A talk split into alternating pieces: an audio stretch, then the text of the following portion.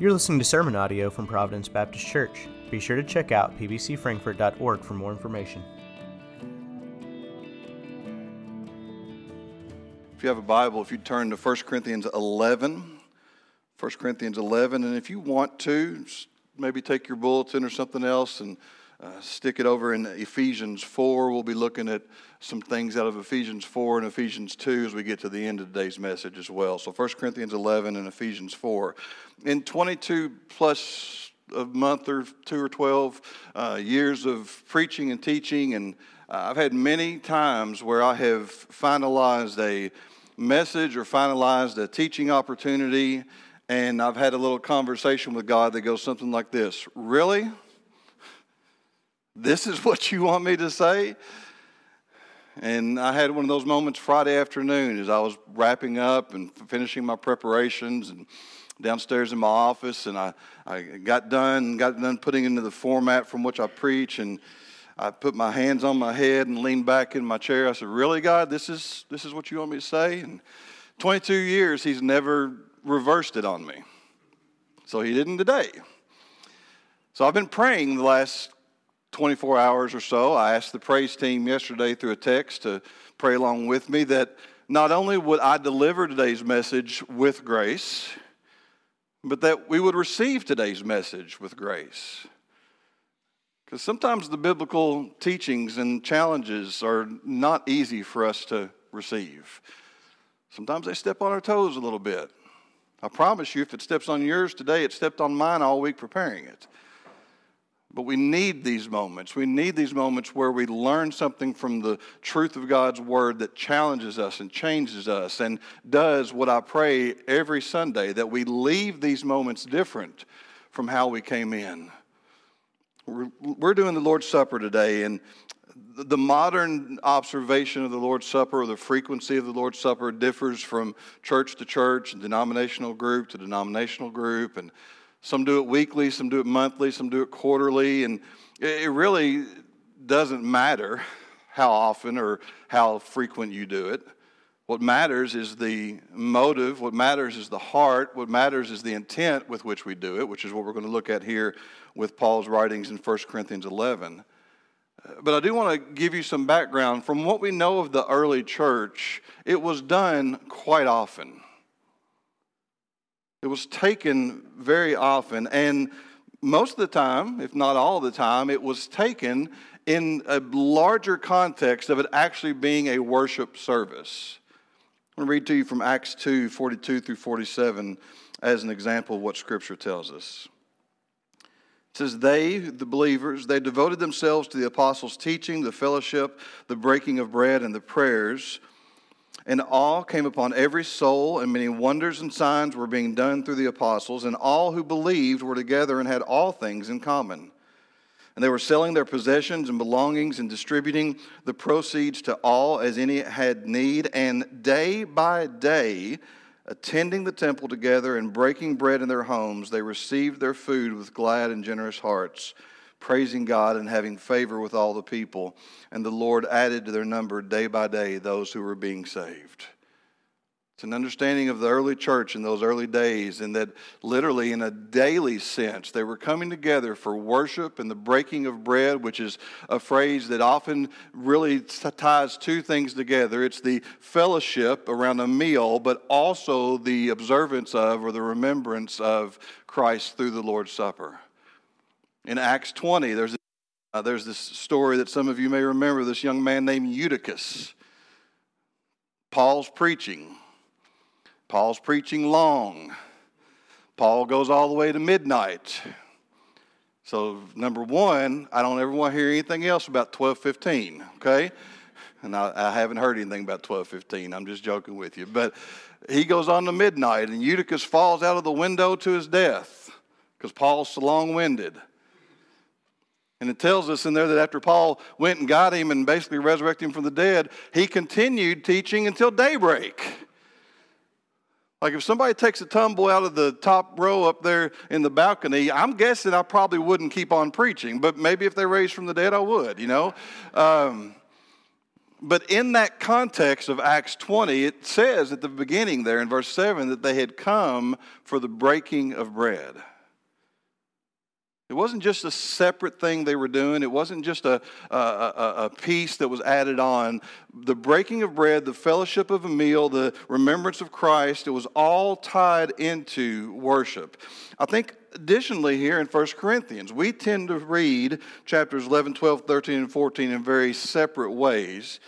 But I believe the flow of these four chapters really is Paul writing to the church at Corinth about all of the pieces of their public worship. In chapter 11, before we get to where we're going to look today, he talks about men and women prophesying or encouraging the church publicly. In chapter 12, he moves on to discuss spiritual gifts and the usage of them in a public setting, ideally the public worship.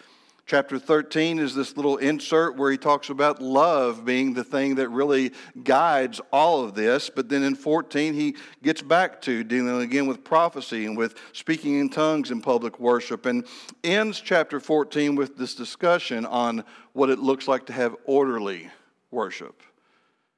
So, when we're reading today about the Lord's Supper and the meal that's going on with it and the, the, the difficulties and the issues the Corinthian church was having, I want us to understand this. This was part of worship. It was not just something that they were, they weren't just coming together for a meal, they weren't just coming together for a separate time of the Lord's Supper. All this was part of or integral to a New Testament church worship service. And we'll talk a little bit more about what that means for us today before we close. 1 Corinthians 11, beginning verse 17, if you want to follow along with me. But in the following instructions, I do not commend you, because when you come together, it's not for the better, but for the worse. For in the first place, when you come together as a church, I hear that there are divisions among you. And I believe it in part, for there must be factions among you in order that those who are genuine among you may be recognized. When you come together, it is not the Lord's Supper that you eat. For in eating, one, each one goes ahead with his own meal. One goes hungry, another gets drunk. What? Do you not have houses to eat and drink in? Or do you despise the church of God and humiliate those who have nothing? What shall I say to you? Shall I commend you in this? No, I will not. For I received from the Lord what I also delivered to you that the Lord Jesus, on the night when he was betrayed, took bread, and when he had given thanks, he broke it and said, This is my body, which is for you. Do this in remembrance of me.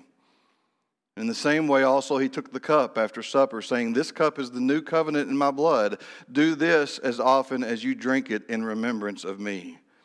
For as often as you eat this bread and drink the cup, you proclaim the Lord's death until he comes. The phrase come together appears three times in the scripture, verses 17 and 20. And then an additional two times further down in verses 33 and 34. So, in this entire section, from verse 17 down through 34, Paul uses this phrase come together a total of five times, which tells us it must be fairly important. Now, I know some of you are in your heads going, come together, and just keep that to yourself.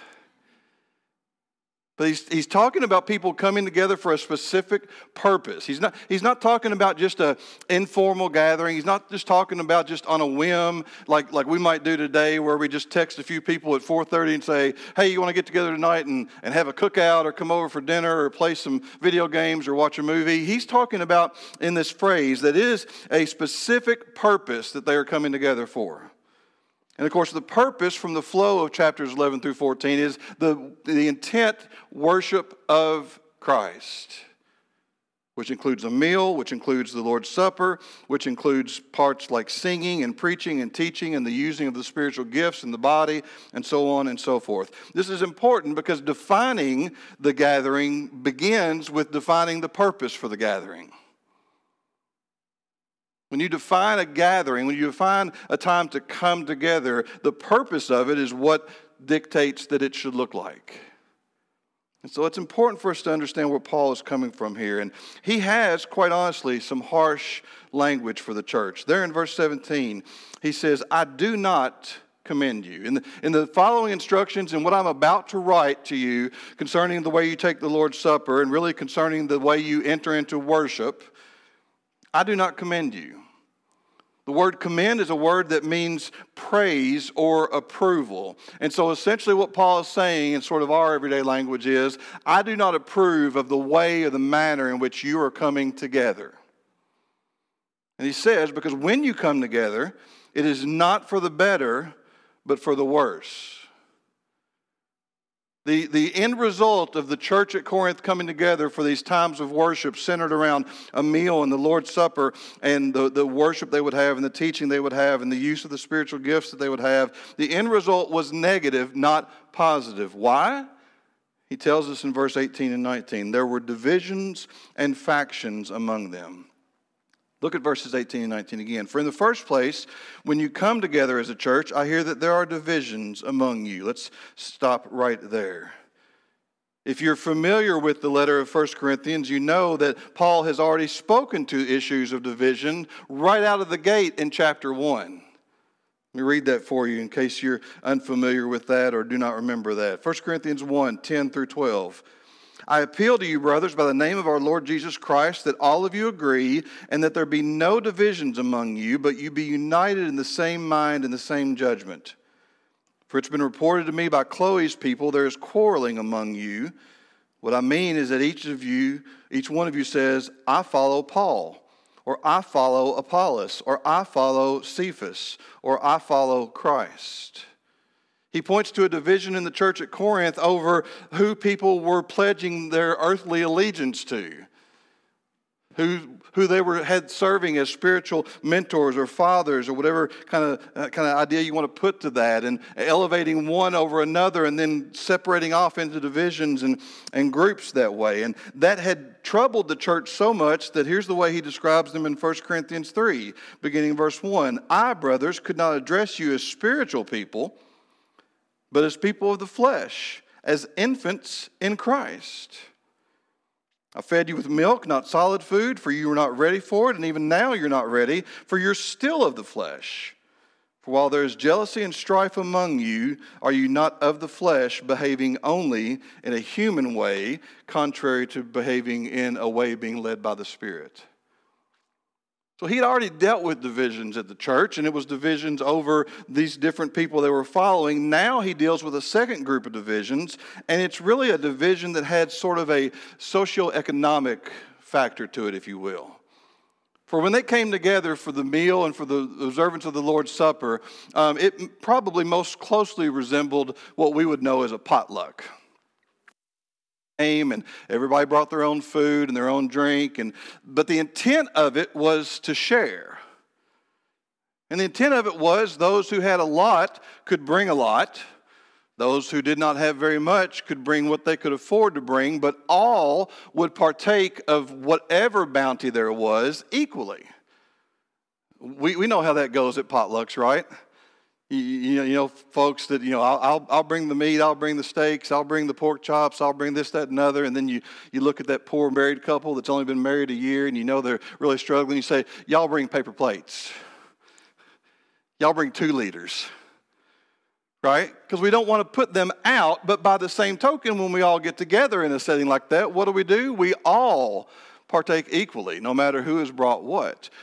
So, in this setting for the church of Corinth, this is what was going on. But look at what he says in verses 21 and 22. I'm going to jump ahead just a moment. He says, For in eating, each one goes ahead with his own meal. One goes hungry, another gets drunk. What? Do you not have houses to eat and drink in, or do you despise the church of God and humiliate those who have nothing? What shall I say to you? Shall I commend you in this? Shall I approve of this action? No, I will not. Those who were wealthy, those who had affluence, those who were able were bringing large amounts of food and large amounts of drink and coming to come together in this worship setting, but not waiting for everybody else to get there. Not waiting for the poor couple in the New Testament who could only bring the paper plates or only bring a couple two liters. And they were going ahead with their meal and going ahead with their drink. They were, they were looking to fulfill themselves before they thought about anyone else's fulfillment. And that was causing divisions. And because of that, that's why Paul would say earlier when you come together, it's not for better, but it's for worse. And so he says, There are divisions among you. Then look at the end of verse 18 into verse 19. And I believe it in part, or I believe it partly, for there must be factions among you in order that those who are genuine among you may be recognized. It's this really interesting statement by Paul who says, Okay, I know that there are divisions among you over these socioeconomic lines, but, and I believe it, but I also believe it because there have to be some factions. That word for factions, that second usage of that word there in verse 19, is actually the word we get our English word heresy from. And the word heresy is a word that means to deviate from the truth or to teach or preach a falsehood. And so he, he, in this really sort of very unique way, he's saying there's some division among you. In the church body, there needs to be occasionally some division among you so that you who are genuine of the faith can be recognized against those who are not genuine. Let me give you an example. If today I were to stand up here today and say, you know, after much thought and after much studying and reading and, and discernment, I, have come to the belief that Jesus really didn't raise from the dead. His body was stolen from the grave. It was all done to propagate this big lie that uh, they wanted to get their faith started. And there were some Roman soldiers in on it as well. And so all this happened. And Jesus is still a great man. He's, he taught great things. We still ought to follow him and learn from him, but he just is not risen from the dead. And some of you might go, well, he's never led us wrong before. Maybe, maybe he's right in this. If that were to happen, there should be a division in this church. There should be a group of people who stand up, literally or figuratively, and say, no, no, no, no, no, no. That is not what we believe. That is not what the Bible teaches. That is not what Jesus did or not what the disciples did in stealing the body. There, had, there would have to be, Paul says, occasionally these things to rise up so that you could see who the genuine worshipers were and who those were not. But understand this what he's saying here in comparing the division over food and eating and these issues and the division over what would be known as a heresy is this the heresy is the only thing the church should be divided over. The only thing that a local body of believers should be divided over is if someone, a pastor, a Sunday school teacher, a youth director, a children's director, anybody who, who has that opportunity to lead people in teaching of the word, if that person is teaching something that is antithetical to the gospel of God, of Jesus Christ, of his grace and his mercy and his love for us, that should dictate a division. This stuff, no. That should not. Because what happens is, when that happens, look at what he says there in verse 20. When you come together, it is not the Lord's Supper that you eat. In other words, he says, because of the first set of divisions, not the heresy, but because of the first set of divisions, because people were being separated into groups because some were of their own individual wants and needs, and I'm going to eat what I brought, and I'm going to drink what I brought, and I'm not going to share, and I'm not going to wait, and I'm not going to think about others, and I'm not going to put others ahead of myself in humility. He says, when you come together for the Lord's Supper, it's not really the Lord's Supper that you eat. Why? Because in coming together for that, they are not honoring the Lord. They're not honoring who Jesus is and was. They're not honoring even what he did when he instituted this meal. He did that through service. John tells us as part of that meal, he washed feet. And not only washed feet, he washed Judas's. He did it through humility. He did it through the focus on sacrifice. Paul is saying, you might think you're coming together to honor the Lord, but you're not. You're coming together to honor yourself. And so, because this is a piece of a bigger picture of worship, the application for not only us, but for any church body is this when we come together, who are we honoring?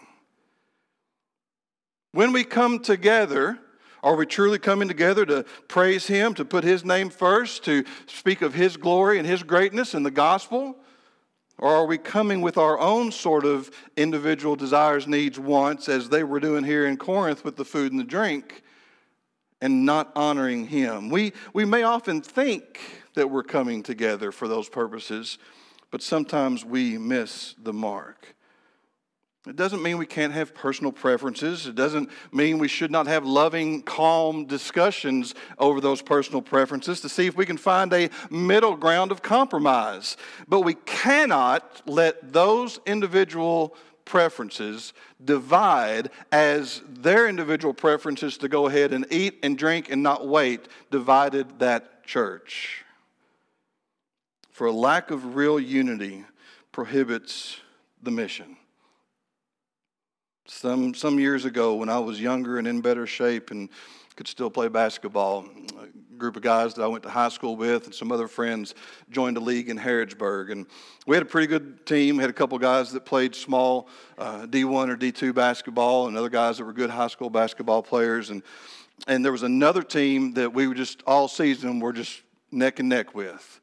And we came into the second to the last week of the regular season both teams undefeated playing and really understanding that whoever won that one was going to finish that regular season undefeated. And that team, as good as we were, we couldn't hold a candle to that team. They had multiple D1 players. They had multiple guys who, who outsized us and out, out talented us in every way. But we came together pretty good that night. And we started putting it on them pretty good. If you've ever played any athletics, you know that feeling when, when everything starts to click. And by the, about the middle of the third quarter, they called a timeout, and we were up on them about 25, 26 points. And we knew, we knew we were sitting in a good spot. But you know when we really knew we were sitting in a good spot? When they got into a fist fight on their bench because we were beating them so bad. The moment they lost their unity, in all those moments we were playing in our unity, it did not matter that they were bigger, better, stronger, faster. We had them broken. Now, the church of Jesus Christ is bigger, better, stronger, faster than anything that the enemy throws at us. But any moment that the Church of Jesus Christ, any local body of believers, or any joined body of believers begins to fight amongst themselves, all of a sudden we give an enemy who has zero power against us a foothold. And all of a sudden we begin to lose and we begin to lose the sight of the mission. And this is why Paul was addressing this with Corinth, and this is why we address it here today. There's a mission set before us, brothers and sisters in Christ. There's a mission set before us to live in such a way, to use our words, our deeds, our talents, our gifts, everything that God has given us, to proclaim to a world that already knows disunity. They're fractured on so many levels, they don't even understand what unity means. We have a mission set before us to be unified in such a way that we present Christ as beautiful. And this is what the Lord's Supper does for us. The Lord's Supper unifies us in a beautiful way. You know why? Because in just a few moments, when you take this cup in the remembrance of the body broken and when the remembrance of the blood that's shed, what it teaches every single one of us in here is this we have all been saved the same way. There's no one in here who's been saved in a better fashion or a worse fashion. There's no one in here who's been saved because you have more money or less money. There's no one in here who's been saved because great great granddaddy was a circuit riding preacher back in the 1800s. What the Lord's Supper does is it unifies us. It teaches us that we have been saved the same way. And here's the way Paul would write about this in Ephesians. I told you to mark there, I told you we'd get there. And as we close, that's what we're doing. In Ephesians 4 1 through 3, he says this I, therefore, a prisoner of the Lord, or for the Lord, urge you to walk in a manner worthy of the calling to which you have been called, with all humility and gentleness with patience, bearing with one another in love, eager to maintain, or some of your translations will say preserve, eager to maintain the unity of the Spirit in the bond of peace. You say, how, how, does, how do we have this unity? Is this something we have to muster? No, it's not anything we have to muster. It's been given to us in Christ. In Ephesians 2, this is what Paul says to, to help us understand this unity. In Ephesians 2, beginning verse 13. Now, in Christ Jesus, you who were once far off have been brought near by the blood of Christ, by the work of the cross. For he himself is our peace, who has made us both one and has broken down in his flesh dividing wall of hostility by abolishing the law of commandments expressed in ordinances, that he might create in himself one new man in place of two, so making peace, and might reconcile us to God in one body through the cross, thereby killing the hostility. Where do we gain the unity that we are supposed to maintain and preserve? From Jesus. Yes, at the cross, he paid for my sins and yours. Yes, at the cross, he gave up his life so that you and I would not have to face a penalty that we could not pay. But also at the cross, Paul says, Jesus gave us unity in the Spirit.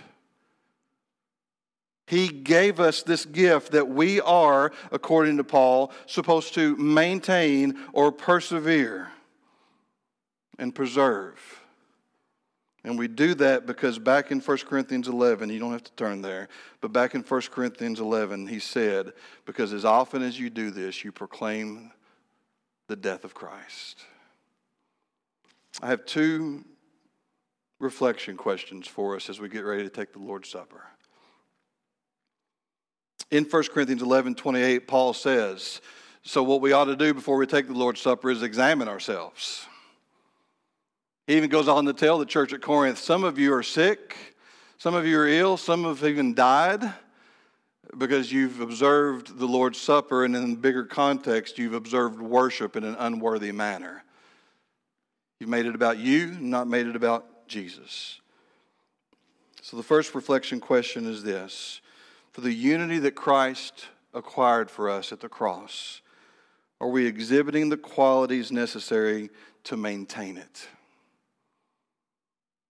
Are you and I, individually and collectively, exhibiting the qualities necessary for maintaining it? What are those qualities? I'll go back to Ephesians 4 just to remind us. He says, with all humility and gentleness, with patience, bearing one another, bearing with one another in love, and eager. Are you and I maintaining the unity of the body of Christ by exhibiting those qualities with one another? And then, secondly, are you and I, by our lives, individually and collectively, actually proclaiming Christ's death? And what I mean by that, and what I believe Paul intends here with that statement in 1 Corinthians 11, is this to say that are we living together and living individually, both, both ways, in such a way that we honor Him by how we honor Him? In my life as an individual, in your life as an individual, in our lives collectively, are we by our lives proclaiming Christ's death? And proclaiming that what he has done is made a difference. That what he has done is set us free. That what he has done is given us a new life. Are we exhibiting the qualities? Or are we proclaiming his death by our lives? Thanks for listening. If you have any thoughts, questions, or prayer concerns, please email us at pbcfrankfurt at gmail.com.